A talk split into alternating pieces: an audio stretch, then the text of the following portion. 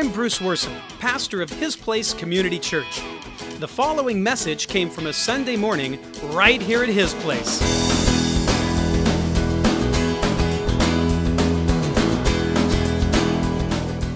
I was walking around talking to some of you, and something's different about you. You get a haircut? yeah, that's what it is. No, I know what it is. I know what it is. When I'm looking at all of you at once, I do believe that you are one degree more like Jesus this week. You know what? Way to go. Because that's the goal right there. One degree more. So, so are you training for glory? Is that what's going on here? You know, that bump, bump, but you, you training for glory? Because I have to be honest, you're seeming a little more free today. Seeming very free. And the scripture says, now the Lord is the Spirit. And where the Spirit of the Lord is, there is freedom.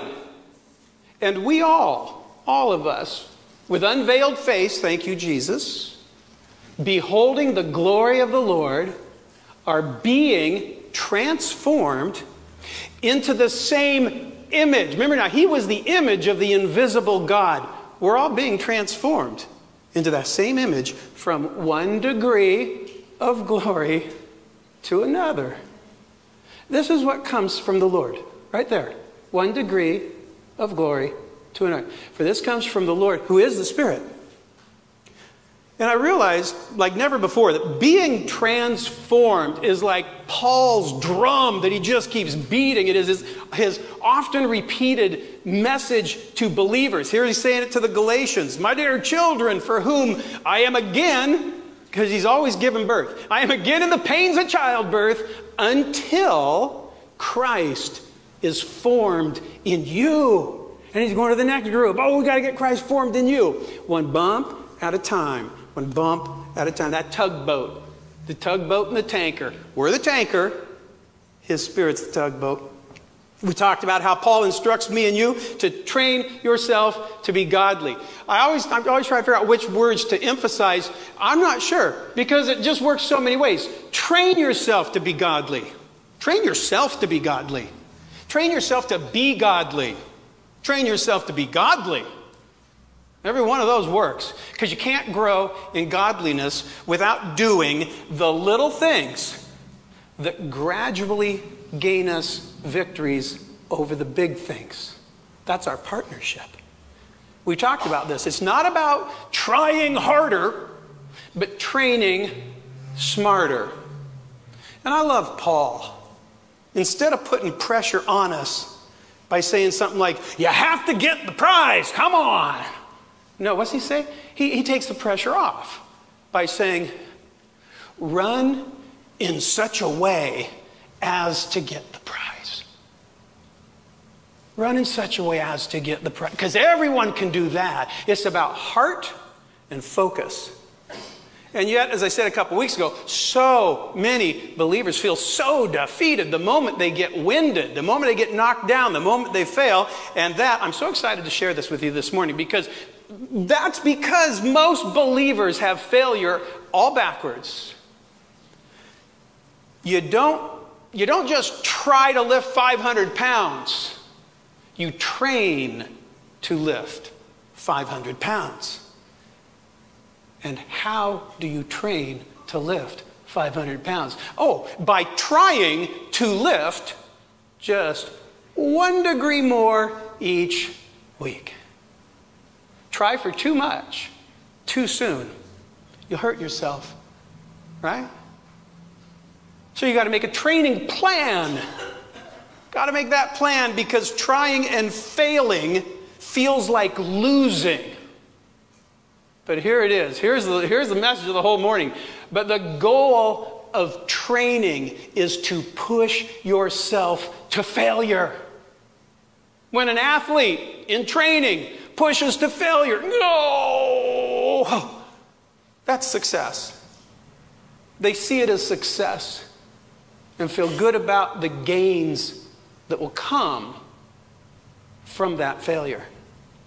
The focus is right, the heart is right. Whereas the guy, the guy uh, who just says, I'll try to lift 500 pounds, can't, uh, fails, feels like a loser because he's trying too hard to do what only comes by gaining through training, by trying for less. This is a fine line here now. You know, you see, I'm walking this fine line here, trying for less. But here's what happens: you just try for too much, and you fail, and you don't train. You know what the guy does? Probably decides weightlifting is dumb. Because that's what we do. We got to massage the ego. I don't know, why it's dumb. You know why we do that? This is a scary truth because it's easier to change our beliefs than to change our behavior. And so that's what we do if we try too hard and train too little and fail too much. I'll just change. I'll change the way I measure my faith, the way I keep score. And because of that, it's not very difficult at all, I guarantee you, to find those inside the church who are just as anxious and, and angry and envious and exhausted as, as those outside the church. Because transformation is tough. And it takes determination. And progress is gradual and requires patience. And when we're winded, beat down, failing, oh, it's more appealing to just change the way we keep score. But when training for godliness, training for glory, failing is part of the growing. And we got to see it that way. It helps us to see and celebrate the little gains along the way because all of a sudden you start realizing, hey, I'm not, I'm not failing at the same things. I'm failing at new things. I've set my sights on bigger things to fail at. I'm pushing myself to failure as I head toward victory, one degree at a time.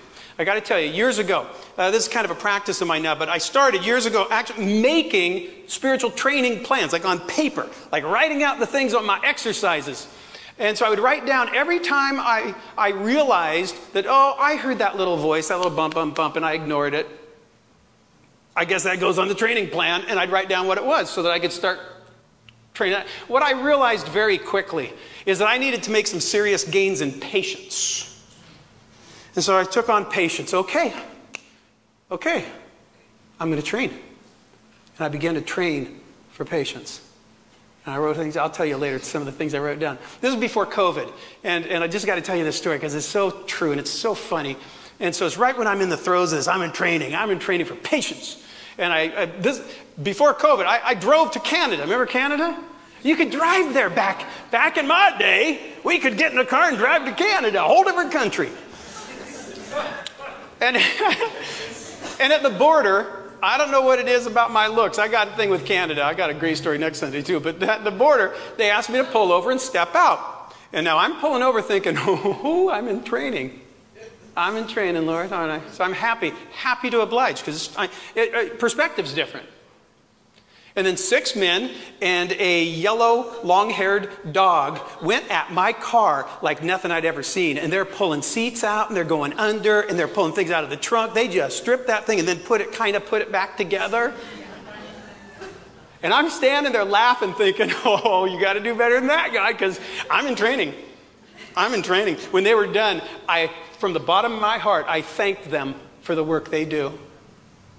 Then I opened my door, and the dark velour interior was just covered in yellow dog hair. and I was amused. I was actually amused. I went, oh, my goodness, I'm in training. I'm in, I got this. I got this. And then then I immediately got onto this interchange. You've been there right past the border. You know, you get on this thing, get on the freeway, and it's all weird. And I have the, the yield sign, so I slow for an approaching car, but he's probably trying to be nice, so he slows. And so, but I have the yield sign, so I slow, and he slows. Finally, at about 20 miles an hour, he guns it and gives me the finger.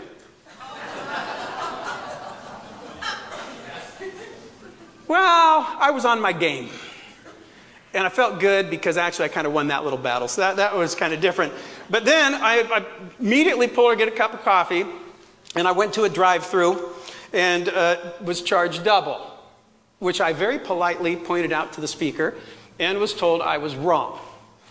But I'm in training, so I politely paid and then politely showed the lady the receipt and politely showed her I was right because I'm in no way paying an extra buck 50. training or no training. So I get my coffee and I very uh, politely uh, uh, ask them if it, the cream and sugar is there and, because it's not in the bag. Uh, to which they say, We already put it in. To which I say, just this way, Did you? Could I have more, please? And so I held out my bag and made him put more in. And then as I pulled out, I take a sip. They, de- they didn't. They hadn't. I was so happy with myself that I asked for more. So I pull over in the parking lot to add the extras. And I realized there's no stir stick. So I stirred it with an old ink pen. And I looked, and I, I did. I looked up and I said out loud, just like this You win! You win. to which I can, I'm sure he said, That's it? That's it? Because I could have done this all day. it's all true. Now, Dad is not out to get us, but he is out to train us. But we must allow ourselves to be transformed by training, by trying to gain by degrees. And I knew he was cheering me on that whole time. I could sense it the whole way, right up until I got beat down by a half cent stir stick. Did you know that almost every conflict in, in the New Testament between Jesus and the religious was over one of three things. It was over uh, dietary laws, uh, holy days, and the Sabbath, and circumcision. That's what consumed most all the arguments between Jesus and the religious right there. Because this was the way that they kept score. I mean, my goodness, God comes to earth. God comes to earth.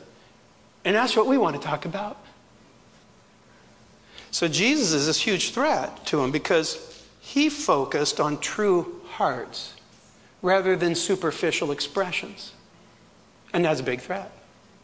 And, and what's so bizarre is that the Pharisees, the Sadducees, they all, all the religious rulers, agreed with Jesus regarding the most important measure. They all believed that this was the gold standard by which uh, every person was supposed to self assess. Here's, here's the story. When the Pharisees heard that the, he had silenced the Sadducees, they gathered together. One of them, a lawyer, now that's an expert in the law, uh, a lawyer asked him a question to test him Teacher, is the great, uh, uh which is the great or greatest commandment in the law? And Jesus said to him, Well, you shall love the Lord your God with all your heart and with all your soul and with all your mind. And you shall love your neighbor as yourself. On these two commandments depend all the law. And his adversaries, the lawyers, couldn't object. They all agreed. And another time the tables were turned. And behold, a lawyer stood up another lawyer, lawyer stood up to, to put him to the test, saying, Teacher, what shall I do to inherit eternal life? And Jesus said to him, So what is written in the law? How do you read it? And he, the lawyer, answered, Well, uh, you shall love the Lord your God with all your heart and with all your soul and with all your strength and with all your mind, and your neighbor as yourself. And Jesus said to him, You have answered correctly. Do this. Do it. And you'll live. Because this is the heart of the law. Love our Father above all and love others as yourself. That's the goal. We all agree. So all that's left is to evaluate yourself, make a training plan, And I recommend you do what I did an actual written down plan. See, they knew and believed and taught this as the fundamental way to self assess a true believer from a make believer. And yet, they wasted all their, their energy arguing superficial expressions of spirituality. Why? Because it's so tempting to change the way we measure. Because it's so tough to change the way we think and feel and act. Because transformation takes determination and progress takes patience. Because gains in glory come one degree at a time. But I'm here to tell you, it is so doable. It is so doable for you, for me, to, to become way more patient, way more loving, joyful, content. But you got to train like you want it. Let's use patience as an example. No, this won't work. If you're already a very patient person, this won't work for you. So just find another fault. Don't worry, I'm sure you have plenty. Find another fault and go with that. And if you're sitting there going, I can't find a fault, then obviously just go with self deluding pride. but we'll go, the rest of us are going to go with patience. Patience is something uh, you can't just try harder to have. You got to train for patience. But what's nice about patience is it's so obvious when you lose it. So it's very easy to track your progress. Maybe you've heard the saying. Have you heard the saying? Don't pray for patience. You heard that, right? Don't pray for, because of the logic behind it. Because God will send you trials to force you to develop it. So don't pray for patience. That is so not true at all for one huge reason. He doesn't need to. Have you not opened your eyes to the world we live in? The, the, problems are already all around you. There will never be a shortage of frustrating people, an infuriating situation, and maddening rules that make no sense. And you know why that is? Because that's the way it works down here. You know, oh, don't pray for patience. God will send you trials. No, no. Do pray for patience because He'll open your eyes to what's right around you. And He'll help you out. And He'll soften your heart. And He'll cheer you on. And when you're in training, when you fail, you won't feel like a loser. No, you won't change the way you measure. You'll laugh at yourself. And you know why? Because you'll know that you made dad laugh too. Did I ever tell you about that time I went to Canada? I left out part, I think. I think I left out the part right when I pitched my little parking lot fit, which I really did. I really did. I said, You win! you win. And, and then it was funny. I just started laughing because I, cause I did that. And, I'm la- and then I apologized. I'm sorry. I know, no, and I'm going, I, I'm sorry. And then I kept laughing because it was just funny because what an idiot. What an idiot. And suddenly, quite magically, it was like dad hit the reset on my autopilot. And I was back on course, up and running, ready and rare. And it's like, I'm ready to take it. I'm refreshed and renewed. And I, in, in hindsight, I, I know that I didn't even think about feeling bad about failing because you can't even imagine the dog hair. And I totally nailed that one. I, I was good with that. How could I feel bad about the stir stick? I'm making gains. My parking lot fit felt just like a weightlifter taking a breather between sets. You know, you push to failure and you got to recover. And we talked about that with the old renews it. Take a breather with dad. In order to recover before going for another set of reps to failure, so make a list. Do it. Start small, like I did. Drive the speed limit. let people let people finish their story. When you eat, chew. Oh, I had a horrible habit getting that stuff down as quick as I could. Don't look for the shortest line at the store. When you do, don't track your progress. and deliberately spend some alone time with the Lord. And once you get a little list going like that, then all you got to do is turn your ear to those little voice bumps, the ones you, you heard but ignored, and add them to the program. I made myself I made myself find the, the, the parking spot that was after the last car, the furthest out. I looked for the furthest car out and parked there. Made myself go last at potlucks and buffets and holiday dinners. I made myself um, reassure busy waitresses that it was okay to get caught up with everyone else first. I made myself do these little things to become more patient but I got to tell you, somewhere along the way, I don't know where when, I realized I was doing them because I became more patient. And so then I started putting bigger things on that list. And the more I saw my little gains, the easier it became to allow more growth, to allow myself to be transformed. Here's a, here's a true but sad story from my childhood there was this Sunday school teacher in the church I grew up in back in the 60s. I was around this old gal for two decades. This is not her. That is not, it's not her photo. I just found, you know, something to represent her. I never saw in her, I'm sure she had some joy. I never saw it. I never saw the joy that she herself taught as the hallmark of our faith. She seemed perpetually cranky and irritated.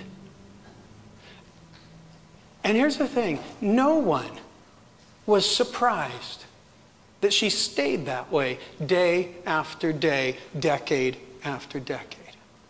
Though everyone wanted her to change, no one expected her to change. Nobody ever said, We need to call the elders uh, together and consider this woman who keeps coming to the church to worship the Lord but isn't being transformed by even one degree. That meeting never happened.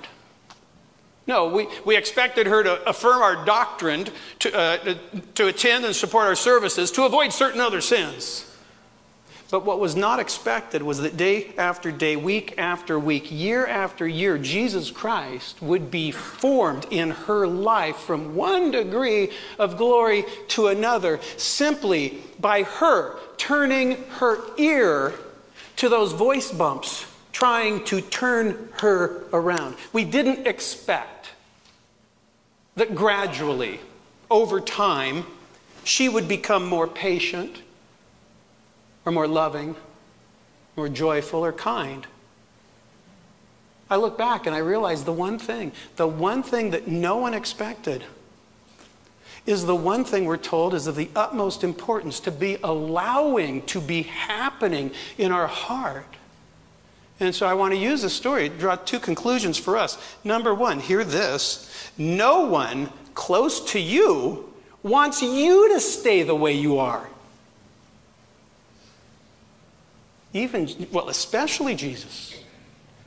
Okay, I want you to allow that freeing, it may not feel like that freeing truth to soak in. I'm sure the good far outweighs the bad. That's not what this is about. But nobody close to you wants you to stay the way you are. Why would you settle for such a sorry state when you can go for the glory? And number two, let me say this in no uncertain terms that I, as your pastor, absolutely expect you to be transformed. That is an expectation if you're part of this church. This is His place. This is His place. So we expect and anticipate that day after day, week after week, month after month, you will be yielding yourself to those little voice bumps of God's Spirit in your life so that Christ can be formed in your life from one degree, just gradually, steadily, increasingly formed in your life. One degree, one degree, one degree. Because that's what separates true believers from the make believers. We got to be growing in reflecting His glory, bit by bit, bump by bump.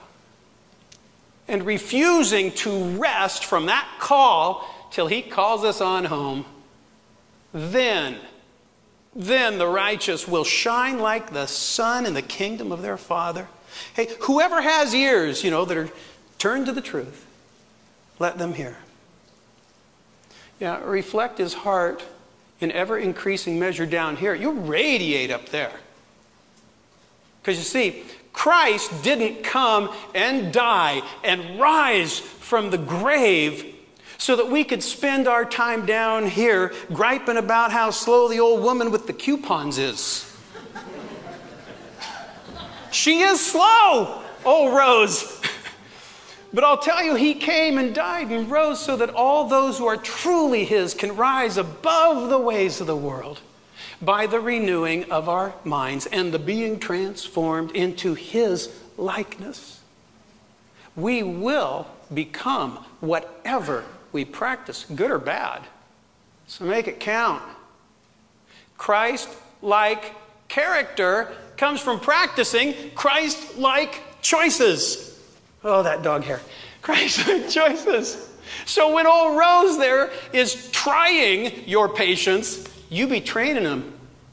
And maybe try praying for her.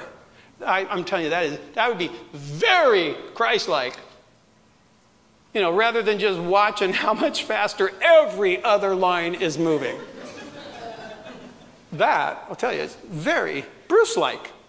And you do not want to be Bruce like. You want to be Christ like. I don't even want to be Bruce like, and I'm Bruce. People are watching.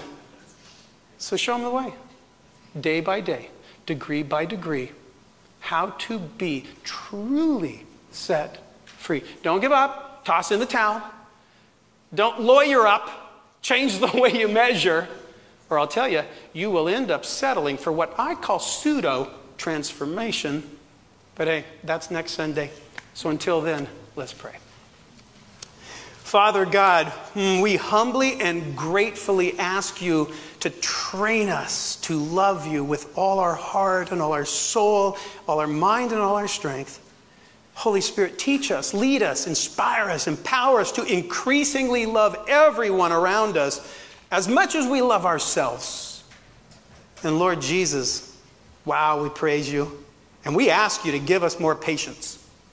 Thank you for opening our eyes, softening our heart, helping us out, and cheering us on. And everybody said, Amen.